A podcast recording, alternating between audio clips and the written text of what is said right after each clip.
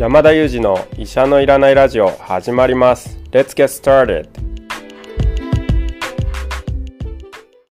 この番組はニューヨーク在住の医師山田裕二先生に健康にまつわる情報を質問し医者のいらない状態を医者と一緒に実現しようという矛盾した番組です。進行役は新里優子が務めます。聞きたいテーマや質問はウェブマガジンミモレでの山田裕二先生の連載コーナーへお寄せください感想は、ハッシュタグ、医者のいらないラジオで、ツイッターでつぶやいていただければと思います。本日もよろしくお願いいたします。お願いしますよろしくお願いします。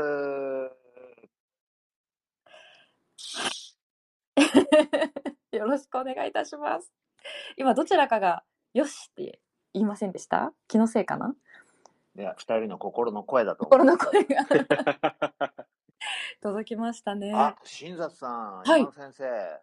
この間なんかあの、セゾンカードの開放誌に、医者のいらないラジオが取り上げられたらしいじゃないですか。ああなんかその噂耳にしたというか目にしましたそうなんすごいです。ね。すごい、あの、ポッドキャストで暮らしをもっと豊かにもっと楽しくというコーナーでですね、え6つほどさまざまな分野、歴史、科学、英会話などの分野のポッドキャストが紹介されている中の健康コーナーに、この山田裕二医者のいらないラジオが紹介されておりました。おーすごい。しかもなんかあれですよね、はい。ほぼ毎日配信と書いてありましたけど、はい 毎日ですってなんかツッコミを入れてくださっていた方もいましたそうですね、いらっしゃいましたね。確かに。でもあれ、あれですか？あの、ゴールドカードの会員向けの開放誌でしたっけ、そうですね、そういうふうに聞いております。確か、確か、はいそう。かそうか。だからうちには来ないんだ。あのこれ、私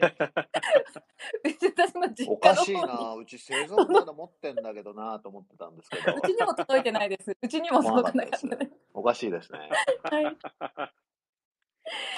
いや、でもなんかすごく、あの、嬉しかったです。私も、もう自分のこう書いてある山田先生と臼井さんと自分のこのキャラクターがまさか載ってるなんてっていう、あの、嬉しさを感じました。すごいですね、このイラストも良かったですよね、ロゴマーク。いいですよねあ、よかったな。これでもうちょっと聞いてくださる方が増えればいいですね。い山先生、うん。ちょっと僕、今日悩みがあるんですけど、聞いてもらってもいいですか、はい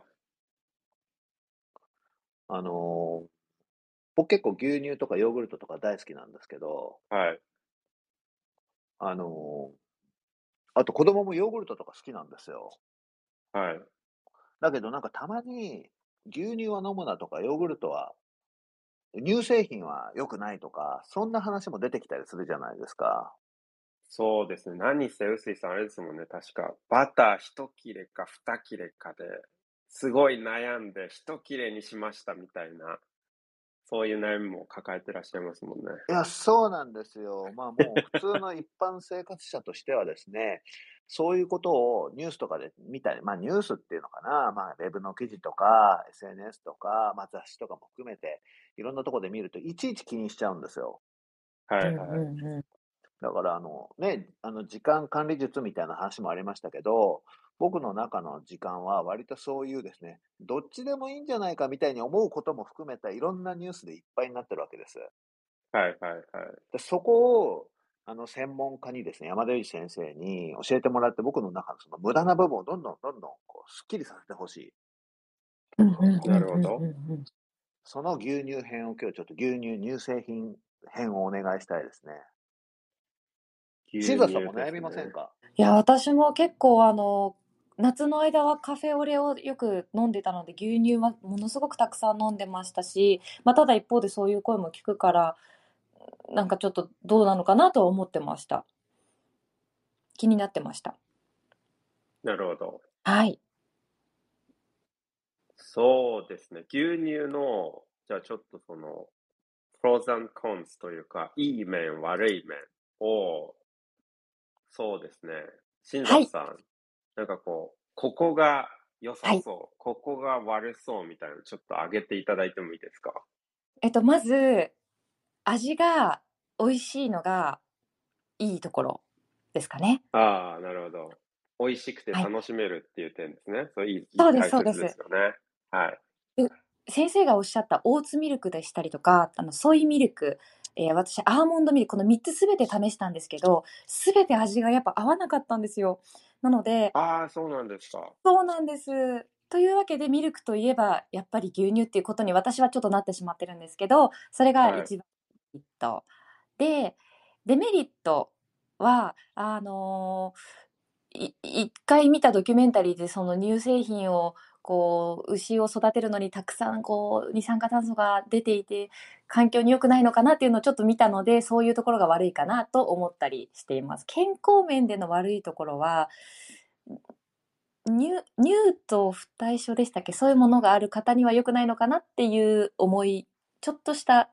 思い込みがあります。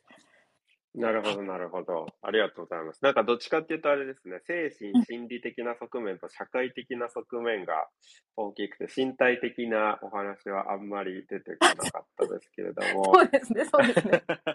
まあここがメインのチャンネルだというのに。はい。そうですね。まあでも健康を考える上では、その精神心理的な健康ですとか、社会的な、まあ、位置づけなんかも大事なので、うん。そういう意味では、あの、大切な側面かなと思いましたけれど、まあ、はい。ちょっとその体の健康っていうところに寄せて考えてみたいかなと思うんですけれど、まあ多分ですね、その牛乳が体にいい、体にいいって言われることの背景にはですね、まあ、骨の健康っていうところが一番にあるんだと思うんですね。牛乳ってまあカルシウムとリンが豊富に含まれるので、まあ、カルシウムとリンのまあ大事な摂取源であると。で、さらにまあ今日本でどうなのかちょっと私も定かじゃないですけれど、アメリカだとですね、さらにそこにビタミン D も添加されていることが多いので、まあ、カルシウム、リンとビタミン D、まあ、いずれもですね、その骨を丈夫にして、まあ、場合によって例えば骨粗鬆症なんていうような、まあ、あの病気の、まあ、予防に役立つようなあの、まあ、そういう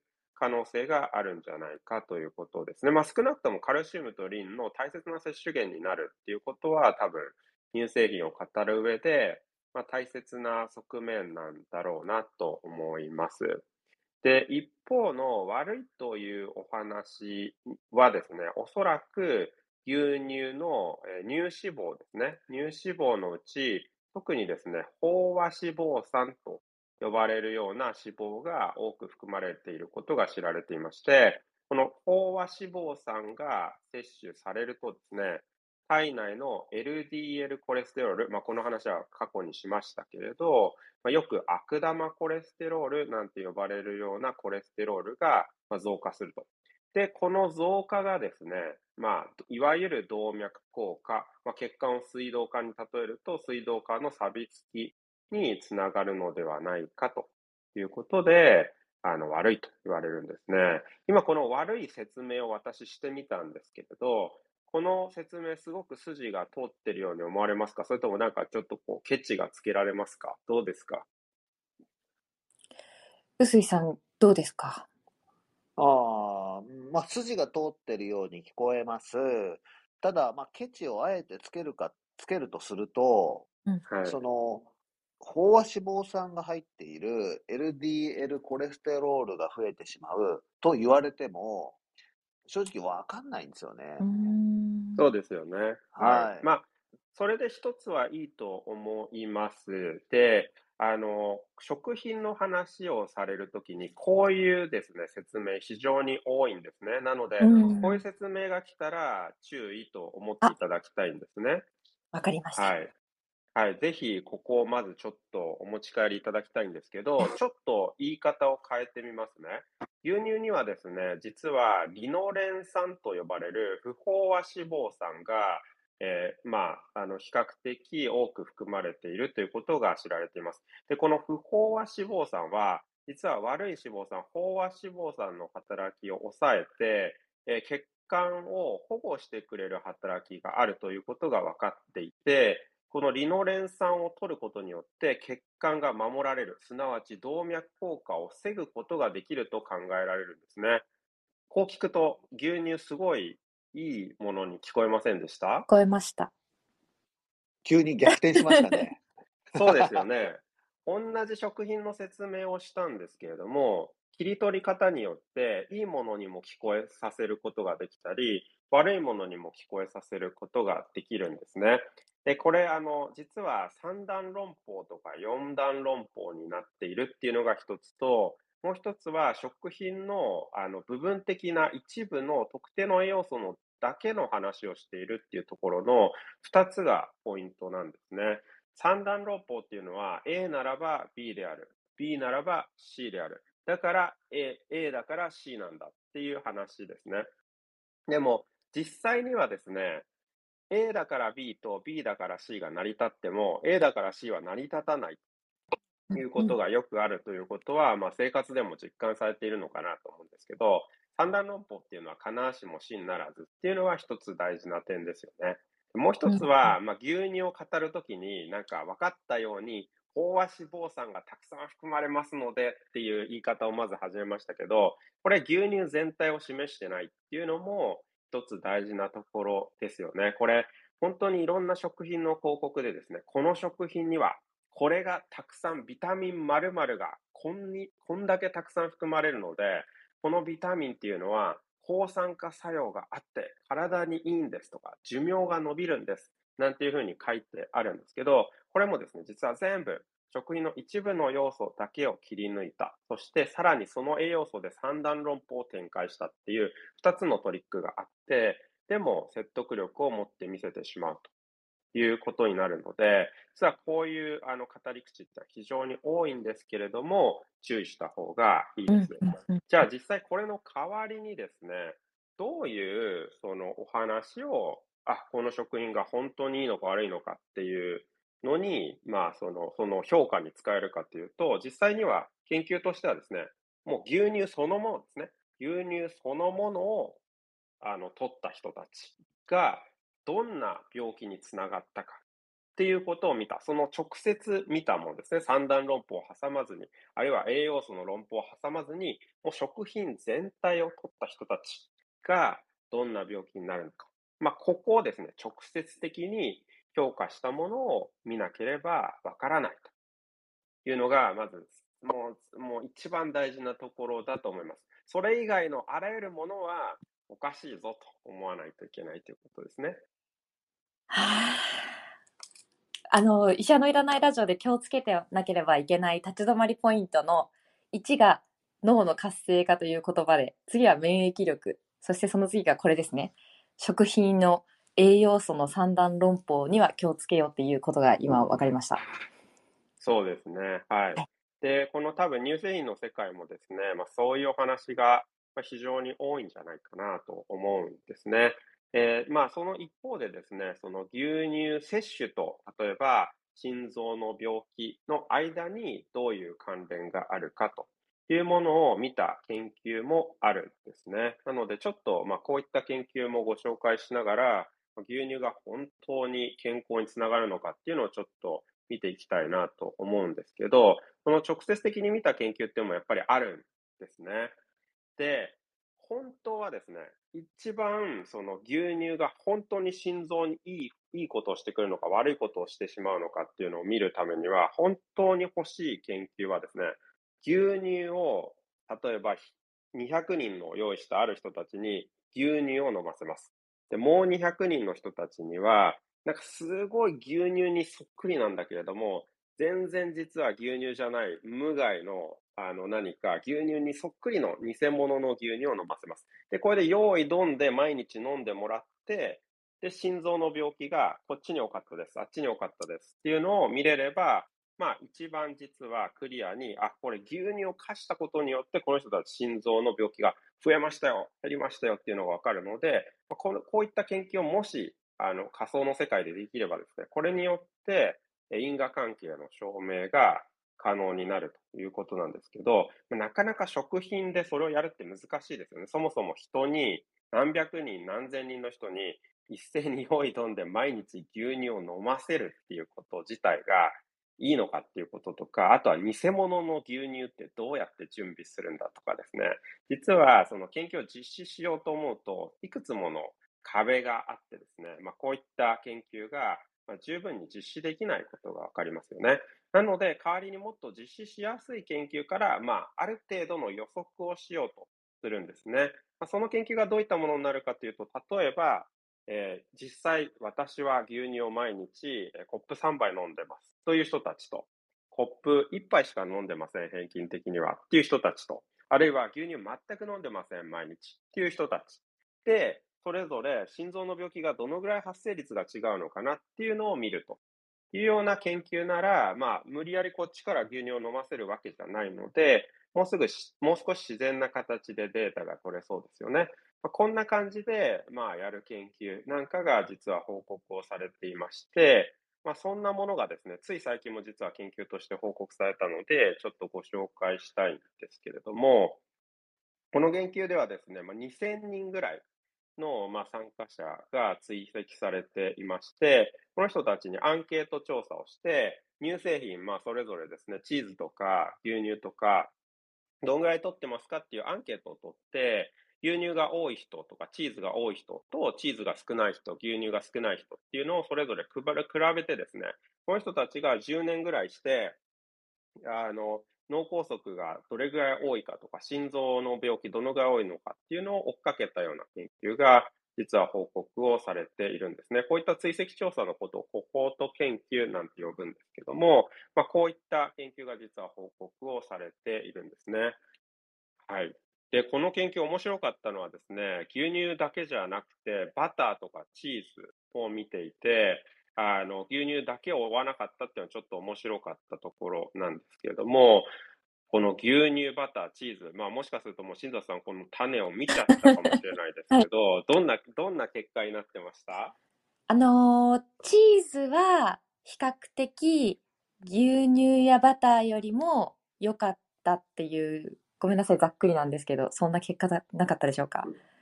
そうですね。チーズはですね、実は多く食べれば食べるほど、心臓血管の病気のリスクが減るっていうような関係性が見られたんですね。一方でバターとか牛乳はある程度までは下がっていくんだけれども、そのある程度を超えるとですね、今度はリスクが増えていくっていう U 字型の関係を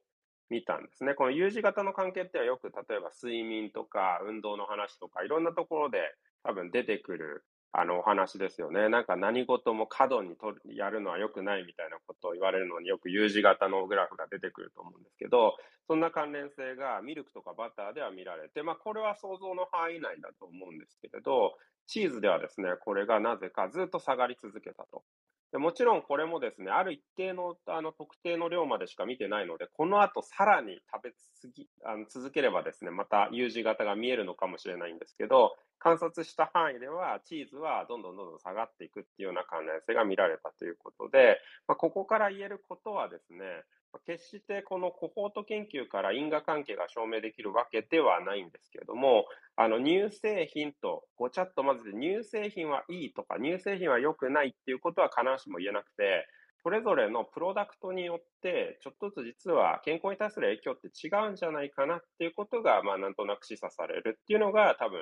この研究から、まあ、少し見えてくることなんじゃないかなと思いますね。いいですね。あのー、私、避けるチーズが大好きなので、よく冷蔵庫に入ってるんですけど、まあ、食べ過ぎないように、これからも買い続けようかなと思いました。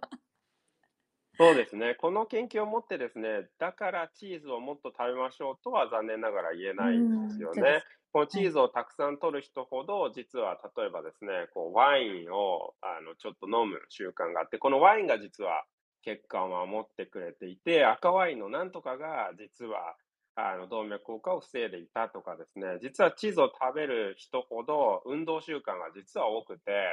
実はその運動こそが心臓を守ってくれていたとかですね、実はその間に何か挟まっている可能性なんかがあるので、まあ、そういった意味でちょっと注意が必要だったりですとか、あるいはそもそも心臓が悪いからチーズを控えるみたいな逆の関係が成り立ったりとかですね、まあ、そういったことが、まあ、あのちょっと注意が必要な点なんですけれども、まあ、こういったものがですね、実際に関連があったということなので、まあ、面白いは面白いのかなと思いますね。いや、面白いですよね。なんか今ちょっと先生がワインっておっしゃったのでワインをなんか飲んでいる人でワインが高いワインを飲んでたらその経済的にも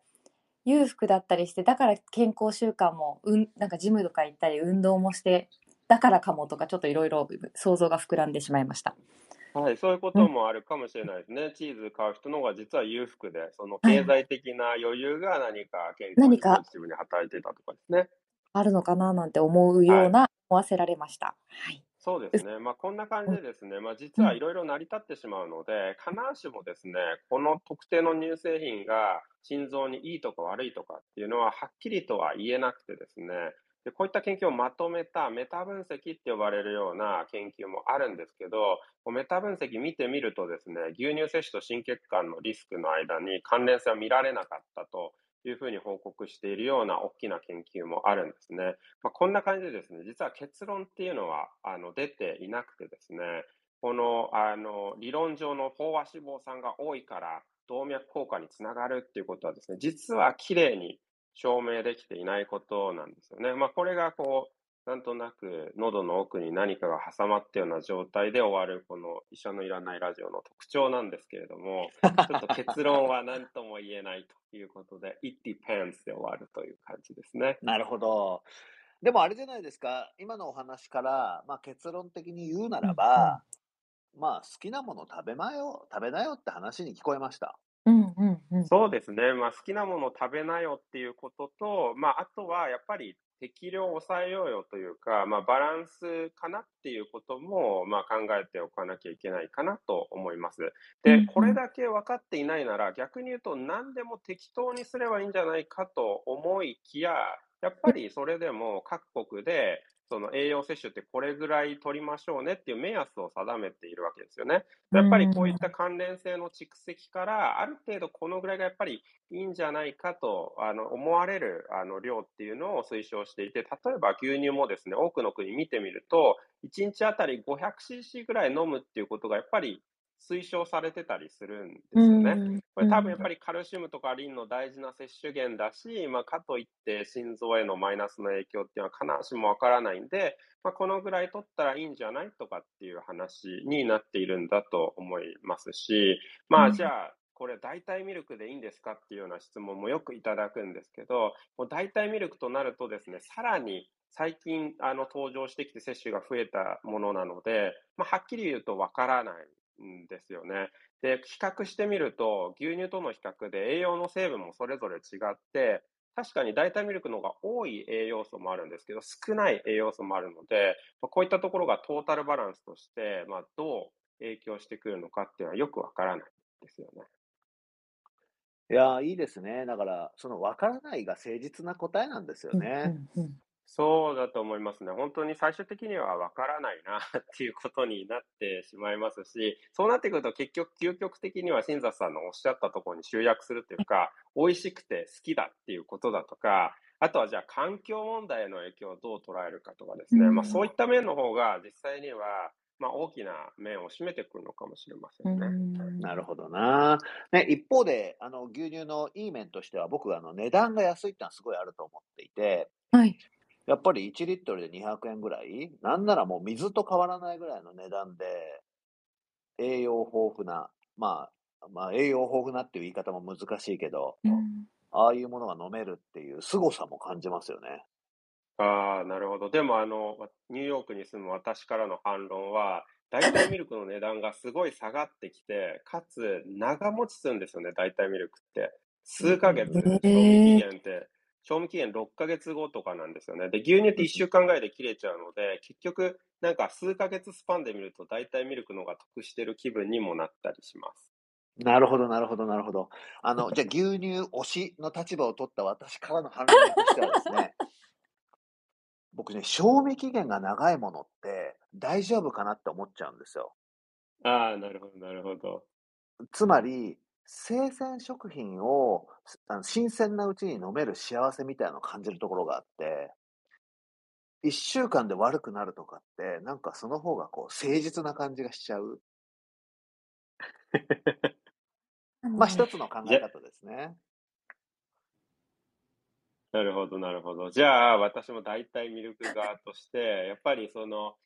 牛乳を1週間サイクルでどんどんどんどん消費していくっていうことは、それだけの乳牛をたくさん必要としている。まあ、その分だけ牧場をたくさん必要としていて、牛を必要としていて、まあ、これが新里さんの言うところの、あの環境問題、環境破壊につながってるんじゃないかという点も、やっぱりちょっと見逃せないかなと思いますね。なるほど、なるほど、なるほど。今日は珍しいですね。あの初めてじゃないですか？珍しいというか、こんな反論の応酬？報酬初めてな気がします。あのもう一回だけじゃ最後は反論すると、代替ミルクもね、農作物から作るじゃないですか、多くは。はい。ね、大豆から作ったりするわけですよ。で、この大豆をつ、大豆の畑を作るために、こう、いろんな場所の森林を焼いて、大豆畑をどんどんどんどん広げていったりするわけですね。まあ、そういう面から、じゃあそれ環境に本当にいいんだっけというふうに考えることもできるななんて思いました。まあ、この辺までにしておきましょう。いや、ちなみにあの聞いてる方に一応言っとくと、僕と山田先生、今、あのゲームとして遊びでやりましたんで、そうですよね。そうですね。はいそうですね。はいもうコメントも欄でも参加してくださっている方が出てきているので、ちょうどお江時ですね。そうですね。はい。まあ、こういうことはいろいろ言えるなってことね。そうそうそうそうそう。ありがとうございました。まあでも私の明日からの消費行動はなんか変わらなそうでした。お話を伺って。はい。でもね、知ってて変わらないのとね、あのあ、そうですそうですよねふ。らふらしちゃうのとまた違いますからね。あの自信を持って買いたいです。はい。ですよね。はい。いやーなんか楽しい気分になってきましたね。臼井さんちょっとクイズの時間によしなってきましたね。じゃあ前回から始まったのは、あちょっと短い時間で終わらせましょはい。う。医者のいらない内臓クイズ。こわのー。コーナーは内臓にまつわる医療以外のうんちくを医者に出していくクイズです。というわけで、今日はですね、膵臓シリーズで続きでですね、はい。問題です。膵臓といえば膵臓がんという言葉、病気がありますけれども、はい。膵臓がんで亡くなった世界的に有名な経営者、GAFA の一角を占める会社の創業者は誰でしょああ、はいはいはいはい。はいはいはいはいはいはい。はいはいはいはいはい。おっと？はい。はいはいはいはいはい。あれですよね。これあの人はもうちょっと正解を出していただくために出したんですけど、あの人、あの人ですよね。いや、今もう頭の中にもう真っ赤なリンゴが思い浮かんでるんですけど、そのリンゴを、ちょっと待ってください。あら、お珍しいですね。おっとあいや、すごい、今、あれなんですよ。ちょっと、いろんな人が邪魔をして、あの人の名前を遮っているんです。誰があ、でも、わかりました。お願いします。スティーブ・ジョブズ。正解です。ありがとうございます。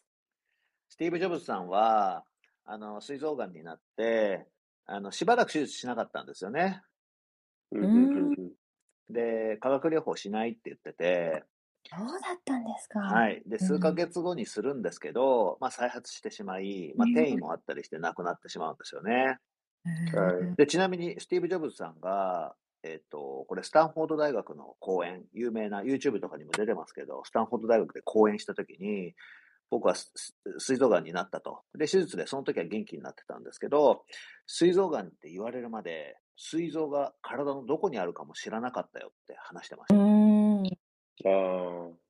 あ、なるほど。ね、で医者のいらないラジオで過去にやった膵臓の回を聞いていただくと、膵臓がどこにあるかは、そこで山田先生が教えてくれてますんで、興味のある方は聞いてみてください。そうですね。あの、新座さんの有名な井上水蔵さんの言葉もちょっと出てきますからね。そうですね。そうですね。はい。ありがとうございました。ありがとうございました。大正解でしたね。はい。本日は、えー結局チーズ、あの牛乳などの乳製品は体にいいの悪いのというテーマで山田先生にお話を伺いました。医者のいらないクイズも大正解でした。えーこの番組気に入ってくださった方は、ぜひ、あの、もう少しで、えーフォロワーの方3000名となりますので、フォローしていただけたら嬉しいです。山田先生水さん、本日もありがとうございました。ありがとうございました。今日もいつもの3名でお送りしました。Thank you for listening and see you next time.